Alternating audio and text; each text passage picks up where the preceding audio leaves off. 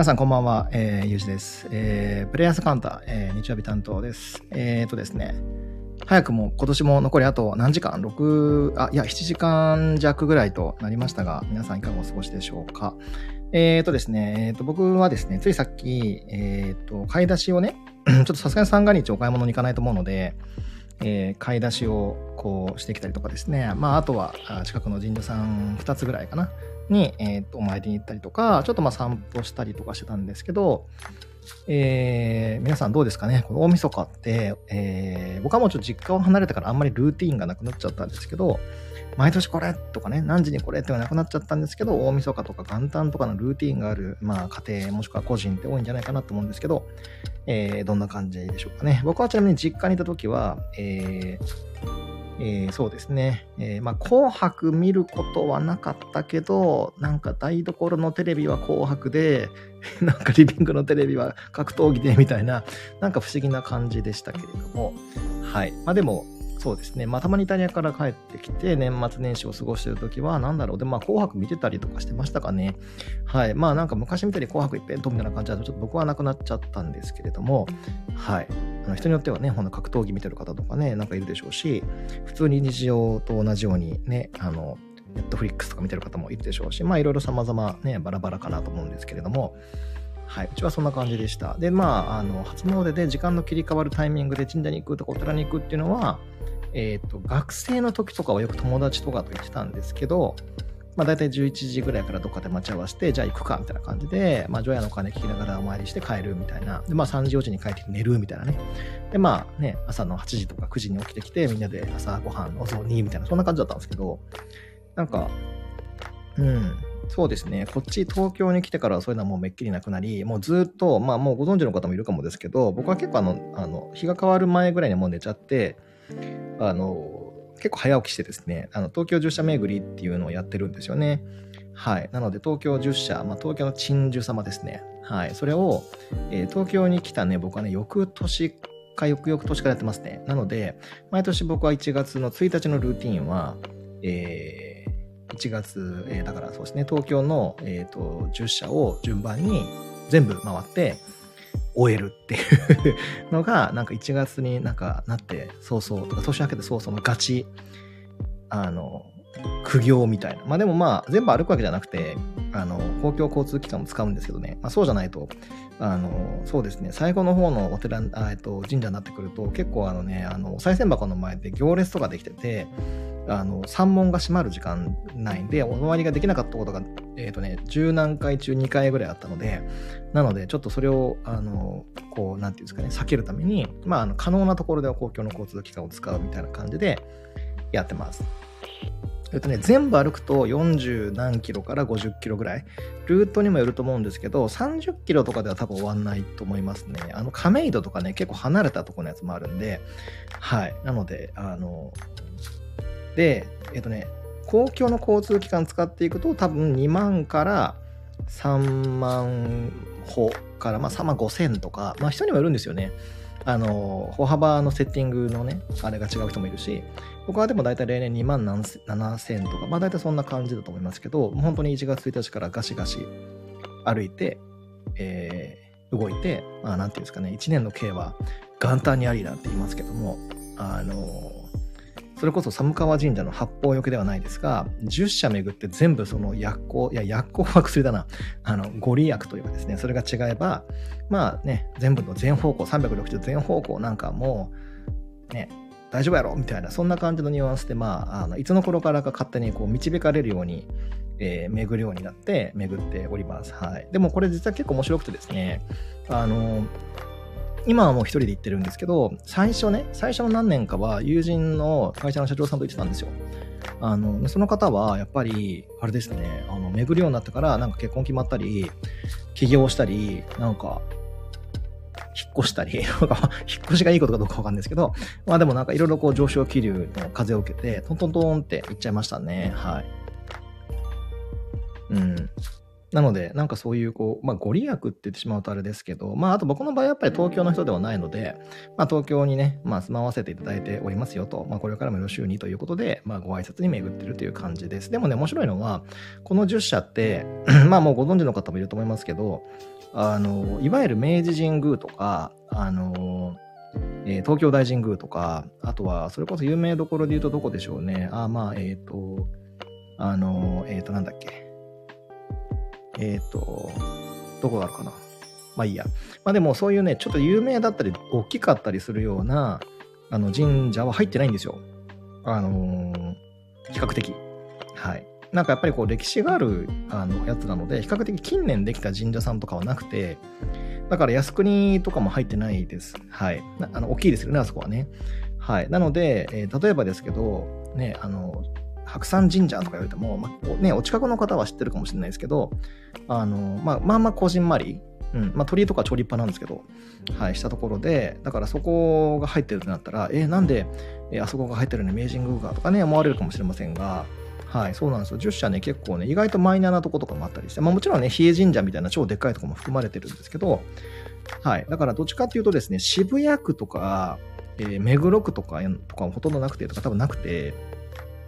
どっちかっていうとやっぱりあの江戸時代とかの時代に作られた多分決まりだった気がするんで、え、違ったかな？まあでもあの東京だから江戸城からのあの、えー、と鬼門と裏鬼門ですね。その辺りの方向の神社さんが合計10個選ばれております。はい。そうなんですよ。だから江戸城からの鬼門なので北東の方角と南西の方角にバババッと散らばっていてなのでちょうど今のあのほら国会議事堂であるとかですね。うんとだから、えー、とあとはあのあのなんだっけ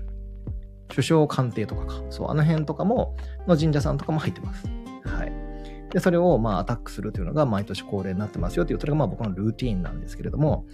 はい。皆さんはね、どんな感じでしょうか。だから僕はもうすっかりお雑煮を作ったり食べるという習慣が、まあ外でね、たまにそう出てきたりとか、まあ売ってる時があったら買ったりもするかもですけど、とか食べたりするかもだけど、なんかね、食べる習慣はなくなりました。はい。まあたまに実家にお正月帰った時ぐらいですかね。はい。となんかちょっとこう音楽もそうだし、なんとなく夜の時間っていうのもあってメロメロなあの配信になっておりますけれども、はい。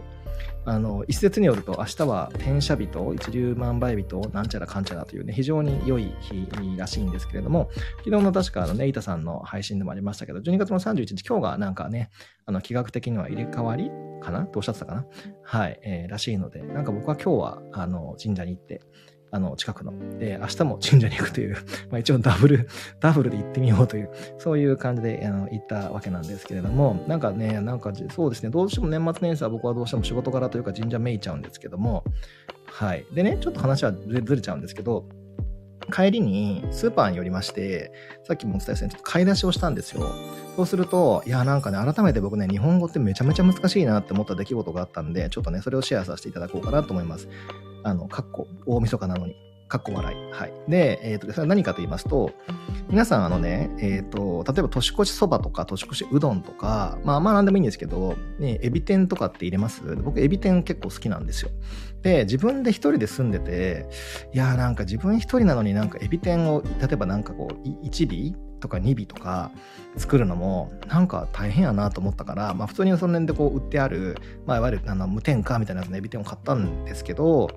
あのそしたらそこのパックに、えっ、ー、と、だからなんだっけ、保存料とかなんとかなんとか、その、えっ、ー、と、化学調味料不使用の、えっ、ー、と、まあ、おまあね、まあ縁起物かもしれませんけど、大エビ天で、2本って書いてあったんです。わかります？あの、エビ天になると、エビって2本になって、とかあの本カウントになって、エビの時って美なんですよ。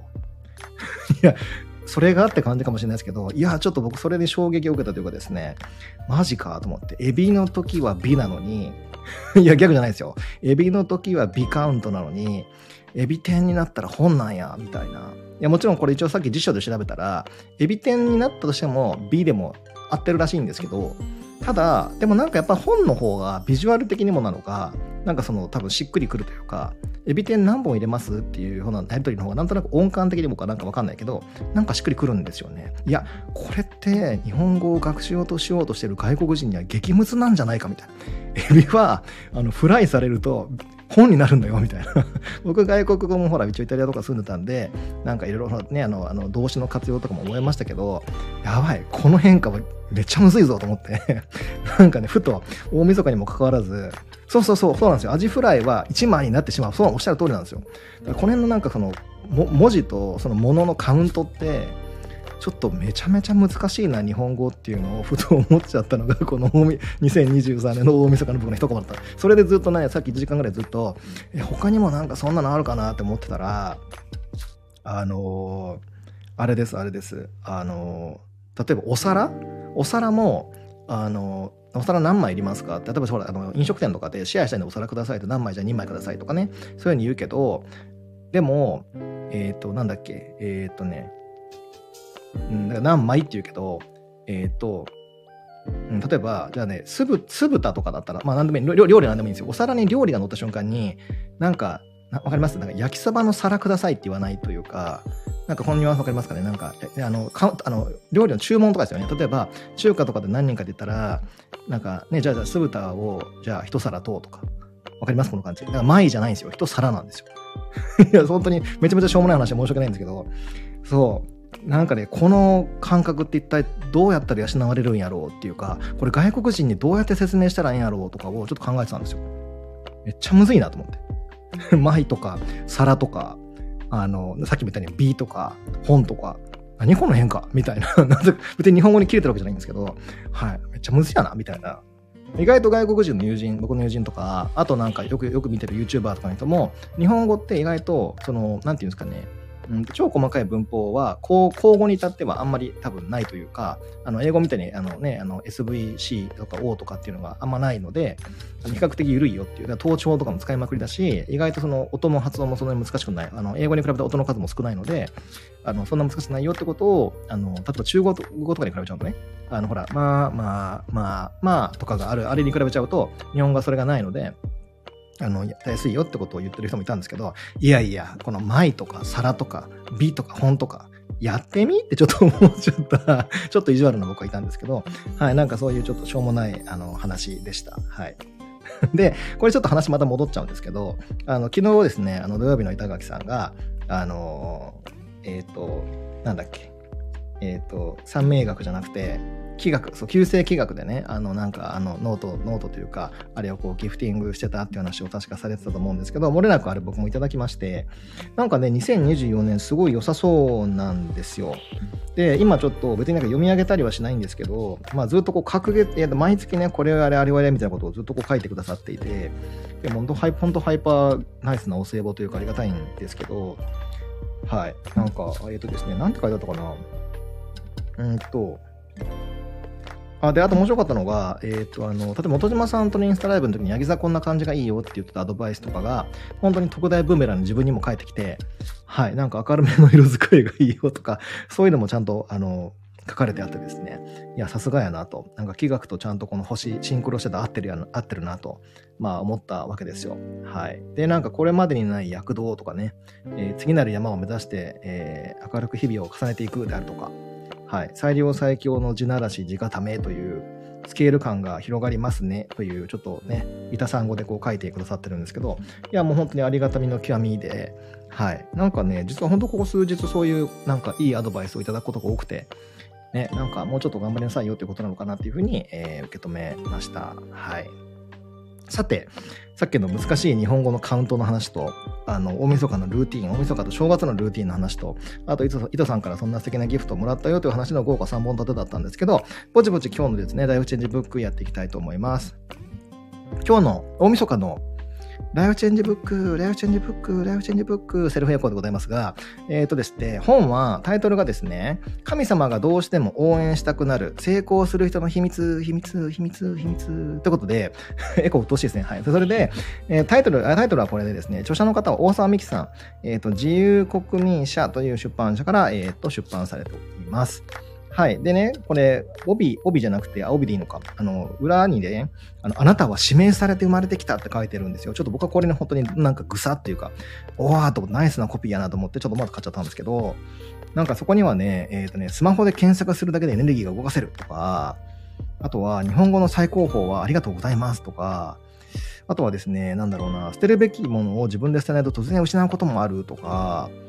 うん、なんかね、いろいろとね、こう、名言みたいなものもいっぱい書かれてあって、で、とにかく、まあ、いつもの僕のパターンというか、いつもとか最近ちょっとしばらくあの控えてたんですけど、あの、僕のお決まりのパターンで、あの、インデックスですね。あの、目次にかなりいい言葉がいっぱいあるから、それをご紹介しますというコーナーを、あの、木星も巡行に戻ったところで復活させたいと思うんですけど、えー、とこの本のですね、もちろん中身も素晴らしいというか、ものすごくその神様系であるとか、スピリチュアルワールドの、この、えっ、ー、とね、うん、どう言えばいいんでしょうね、こう手引き書？一番最初、全くそういうのあんまり知らない人とかにはすごく刺さるというか、あの手引き書としてはすごく素晴らしいんじゃないかなっていうか、まあ、まとめ方がね、結構全方位360度にわたっているので、神社だけとかでもないし、なんかあの開運法とかだけでもないし、とにかく分かりやすい言葉で表現をされているところがいいなと思いました。はい。なので、ちょっとそのインデックスのいくつか小項目を読み上げてきますね。えっと、えー、神様が喜ぶ生き方をすれば応援は自然にやってくる、であるとか、あとは、えっ、ー、とですね、神様は経験と継続を見ているとか、ぐはってきますね。はい。えっ、ー、とですね、えー、えー、今、え違う。今後何が起きても成功するしかないとか、はい。あとは、バッサリ捨てると人生は激変する、ぐわーって感じですけども、はい、とか、あとはこれは僕もよく言ってますね。執着が成功を遠ざける。えー、っと、神様に愛されるのは素直でピュアな人。これあのね、最近僕の流行ってる言葉で言うところの、あの、すねちゃまの方はぐわーって、ぐわーってくるかもしれないですね。はい。はい。で、成功者はありのままでいいとは思っていない。ポイントですね。はい。で、成功する人は許すことを知っている人。神様視点では間違っていることは一つもない。ああ、これ救われますね。はい。これまた面白いですよ。あなたの作るラーメンは本当に美味しい美味しいのか。なんでって感じですね。なんでラーメンって感じですけど。はい。でもこういうバグり方僕は好きです。はい。で頑張っているときは無理をしているとき。頑張らなければ成功できるし愛される。えー、あとなんだっけ。うーんと。まあでもそんな感じかな。あ、境内、これ面白いの。境内ではおしゃべりは控えめが基本とかね。はい。お賽銭には神様の居場所を守り継ぐ役目がある。なるほど。うんうん。まあこんな感じですね。はい。あのーその神社参拝もそうだし、まあ、日々の心得みたいなですねそのなんか神様に愛されるための基本マインドセットアティテュードみたいなものがブワーっと書かれてるえっとねスピリチュアルカウンセラーの方だと思うんですよねこの著者の方は、はい、が書かれている本でもう多分2年くらい前かなそうですね2021年に出てるのではい。でも4釣りを重ねてますから結構売れてるんだと思います。で、表紙とかもすごいミニマルでかっこいいんで、まあなんかあの、はい。あの、まあ、男性が読んでもね、女性が読んでも全然いいかなと思いました。はい。うん。毎週こうやってね、ご紹介してると、多分、積んどくが増えていくっていう方ね、結構僕も周りから聞くんですけど、はい、でも、あの、はい、残念ながら、あの、ド S のヤギ座でございますので、これからもガシガシご紹介をしていきたいと思います。はい、ということで、えっ、ー、と、ライフチェンジブックのコーナーはこんな感じで、今年分はこれで終了なんですけれども、はい。ね、なんかあの、ちょうど初詣に行かれる方とか、それこそね、これから2020年どうやってなんかそれこそね、あの、ふんどしを締めるじゃないけど、あの、気合入れてね、えー、この大転換期を迎え打ってやろうかっていう方にはすごく刺さる本じゃないかなと思ったんで、これを選ばせていただきました。はい。最後、えっ、ー、と、星読みのコーナーでございます。えー、今日が、え12月の31日大晦日で、ここから1週間の星読みなんですけれども、ちょうど今日が木星が、えー、逆行から順行に戻り、えー、全10天体の中でもはや天王星だけですね。天王星だけが、えー、逆行になるというタイミングとなりました。はい。で、実際今日のタイミングでもうなんか、あ、何か抜けたなとか、何かちょっとスッキリしたなとか、あ、何かこれちょっとバグってたのが、なんかオーバーヒート気味、オーダー、オーバーロード気味だったのが、ちょっとなんか収まってきたなとかね。なんかね、そういう方とかもいるんじゃないかななんて思うんですけども、いかがでしょうか。まあ、水星逆行はですね、まだあと2日間ぐらいか、続くので、まあ、竜のタイミングですから、あの、ちょっとね、水星逆行みが強くなっているっていうのはもちろんあると思うんですけれども、はい、それはもう致し方ない。もうこれはしょうがないでございます。あ、そうだそうだ、水星はまだ逆行でしたね。10点中、10点、10点体中の水星と天王星が、そうでした、逆行でした。失礼しました。はい。なので、あの、徐々にね、体調が戻るとか、何かがね、エラーが取れ取れていくっていう方はいると思いますが、水星はさっきもお伝えしたように逆行なので、初詣に出かける方、えー、なんか初売りに出かける方、えー、もろもろね、ちょっと、あの、移動には余裕を持った方がいいんじゃないかなと思うのと、まあ、カードとかで支払いする方はサブのカードとかもあってもいいんじゃないかなっていうふうに思います。はい。あとはですね、これ全然余談なんですけど、僕も実際今日、え昨日かな、あの結構あの発売を楽しみにした某漫画が、まあ、楽しみって言っても、アラートが来るからそれで ピッてダウンロードするだけなんですけど、あれ？なんかダウンロードできないっていうか、なんかそもそもなんかもう画面にすら現れない、なんでなんでみたいなことが起きて、だいぶバグったというか、だいぶ焦ったというか、え、なんでなんでみたいな感じになったりもしたし、あの、なんだっけ、スレッドの方には書いたんですけど、あの、ウーバーイーツを頼みまして、これは一昨日の話なんですけど、あの、なんか、あ、やばい、ちょっとウーバーイーツのデリバリー遅れている。しかもなんかまだお店からも出ていない。あ、じゃあもう、あの、来客もあるし、間に合わない。じゃあもういいや、キャンセル、プチって。まあ、キャンセルこういう場合でしちゃうとですね、全額チャージされちゃうから個人的には結構痛いんですけど、まあでもね、来客が来てるのになんかピンポーンって UberEats ですから来るのもちょっとなんか思ったので、まあキャンセルしちゃったんですよ。そしたらなんと、来客来る前に UberEats キャンセルになってなくて来ちゃったっていう 間に合ったから奇跡的に間に合ったんですけど、だから逆水星逆行の水星逆行みたいな不思議なことが起きました。はい。うん。なので、えー、みたいな。こんなことあんの？みたいな。さっきキャンセルしたよねみたいな、そんな感じだったんだけど、まあ、その、あの、デリバリーの方にはキャンセルしましたと言わずにありがとうございます。ちゃんと受け取っておきました。はい。なんかそういう、はい、不思議な、不思議な水星逆行の逆行みたいなことがありましたね。ということですね。でですね、火星が、えっ、ー、と、5日かなあの、ヤギ座の部屋に入ります。それによって太陽と冥王星と火星という、えー、星がですね、ヤギ座の中に入るので、ヤギ座の部屋でステリウムが起こりますと。はい。で、ここでね、気をつけるというか、ちょっとまあ注目したいことはですね、あの、火星と冥王星と、は、あの、皆さん、あの、もうご存知だと思いますけど、二つともサソリ座の副支配星で、まあ、ヤギ座とはすごい仲良し相性いいんですけどね、あのー、まあ、言うても、古典によると、これ古典先生術ですけど、あのー、強制と言われていることもある、えー、星なわけですよ。つまりあの、吉教の今日ですよね。はい。で、太陽も実は古典によると、今日に分類されることもあってですね。なので、そうやって考えたら、ヤギ座の中で、今日今日今日の、なんか3、今日の3カードみたいなのが揃っちゃうんですよ。でもそれはネガティブなことが起きるっていうイメージじゃなくて、前はどっかのブログで、とかまあ、どっかというか僕のブログ以外ないんですけど、あの書いたんですけれども、あのまあ、ヤギ座ってどっちかっていうタロットで言ったら悪魔のカードみたいな感じにね、まあ、よくあの例えられることもありますが、そうそう。まあ、結局なんかこう、その、うんと、なんていうんですかね、自分の中にある、ある意味ちょっと、こう、何かにこう、固執してたものとかですね、あの、こだわりすぎたものとか、つまりなんかエゴの極みみたいなもんですよね。なんか悪魔って基本的にはなんかエゴの極みみたいになっちゃうと悪魔化していくみたいなものかなって、あの、波動的な話ですけどね。そういうふうにちょっと僕は捉えてるんですけど、なので、そうなんですよ。あの、まさにこの、ボヨンさんがすごいナイスなコメントくださってますけど、陰極まって世に転ずるっていう感じで僕はこれ読んでるんですよ。なので、中途半端な今日だと、今日でしんどいグハーってなるが、なんかもう興興味が過ぎると、もはや転じてようになるしかなかろう、みたいな、そういう一種の開き直りというかですね、まあまあの岩飛び開き的なことが起きるんじゃないかなっていうふうには思っております。はい。うん。まあ実際そのヤギ座の部屋とすごく相性がいいところですね。天秤座、えー、大下ですね。天秤座もいて、木星もいるので、はい、結構大きなリバースエンジンがこの辺からかかり始めるんじゃないかなと思います。例えばですけど、まあ、僕も本当そうなんですけど、今までやらないでおいたことに対してやる気が出て、それをやるっていう風になったりとか、はい、実際、あの年明けからやろうと思ってますけどね、とか、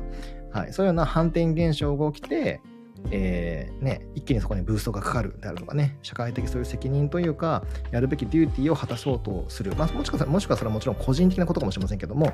あの、まあ、でもヤ、ギ座に星が天体、え、ー、と、星が集中してるから、社会的なことが強いかなと思いますが、えー、そういうふうに、えー、動きが加速していく。まあ、しかも、ヤギ座ってほら活動級ですしね。はい、あの、あの、ブーストがね、だいぶかかっていくんじゃないかなっていうふうに思います。だから皆さん、この1月の頭、えー、ブーストかけたいことがあれば、もしくはやるべきことがあれば、特にまあその役所仕事も、そのペーパーワークも、えー、何かの分かんない撮影をするとか、ブログを書くとか、なんかのその、ね、準備をするとか、ホームページを作るとか、そういうのにはね、相当追い風が吹くと思いますので、ガシガシその辺は向き合っていただければいいんじゃないかなっていうふうに思います。はい。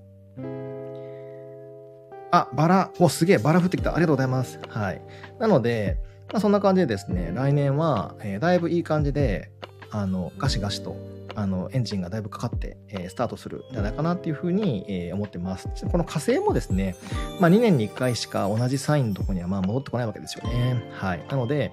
次にヤギ座が、えー、ヤギ座の部屋に火星が入るのはまあ2年後で、その時にはもう冥王星はいないので、なので今回が実はこの火星と冥王星がヤギ座でタッグを組むのは、なんなんなら実は人生で最後です。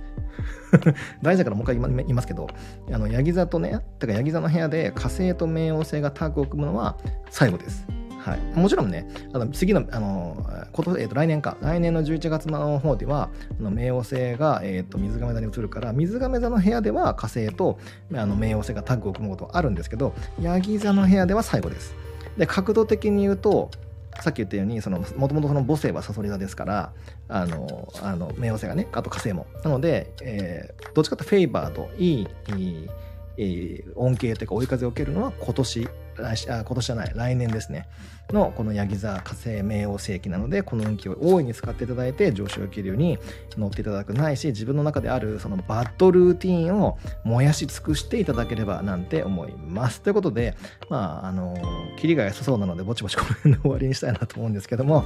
どうなんですかね？皆さんぼちぼちもいい加減紅白とかですねなんかそういうこうわかんない雷神系とかで、えー、あの視聴がスタートしてる感じなんですかね？僕はちょっとテレビがないからちょっとわかりませんけどれどもまあでもちょうど来年早々この1月前半から中盤ですね、21日ぐらいまでは、そのバッドルーティンですね、それをどうやってね、燃やしてやろうか、ヒッヒーみたいな感じで考えていただくといいんじゃないかなと思います。なんかもうその悪の所業というか自分の中にあるそのなんか悪要素は、まあ、悪って言い方ちょっと怖いんですけど、まあなんかずっと残ってしまえるそういうこう、なんか残ってしまっているそういう執着だですね、あとはそういうちょっとエゴ一種なところとか、あとはそうですね、めんどくさいなと思って変えてないなっていうところとかにメスを入れていくのはすごくいいんじゃないかなと思います。ということで、えー、これが今年最後の僕の配信かなと思うんですけども、えー、最後になりましたけれども、え、ー、と、ちょうど去年の1月のね、これ他のあの担当の方たちも言ってましたけど、えっ、と、お、スター来たありがとうございます。えっ、と、あ、またスター来たありがとうございます。そう、それで、ちょうどちょうど1年前ですね、元旦からこう始まったこのリレー連載配信ですけど、まあ、本当にね、まあ、穴も開けられないですし、はい、あの皆さんすごい頑張ってこうね、続けてくださってるし、皆さんも本当にこう、えー、聞いてくださってなんならこう、コメントもくださってなんならこうやってスターが降ってきたり、ね、なんかジンジャーマンが上がっていったり、まあ、いろんな、あとくす玉来たりみたいな、その皆さんもいい感じで絡んでくださって、もう本当にハイパーありがとうございますなんですけども、あありがとう、来た、ありがとうございます。いや、こちらこそありがとうございます。はい。なので、あの、まあ、おかげさまでね、無事こうやって完走というか続けることができましたし、おそらく来年から若干多分新装リニューアルするのかなと思うんですけど、はい、それでまたやっていく所存でございますので、かっこ仮。はい。なので、えー、あ、なんか来た。なんだこれ。わ、スタート、クラッカー、ダブルできた。すごい。ありがとうございます。はい。なので、えー、こんな感じで、えっ、と、そうですね、懲りずにまたお付き合いいただければと思います。ということで、えー、最後は、えー、一本締めじゃないけど、こっそり締めたいと思います。はい、私は。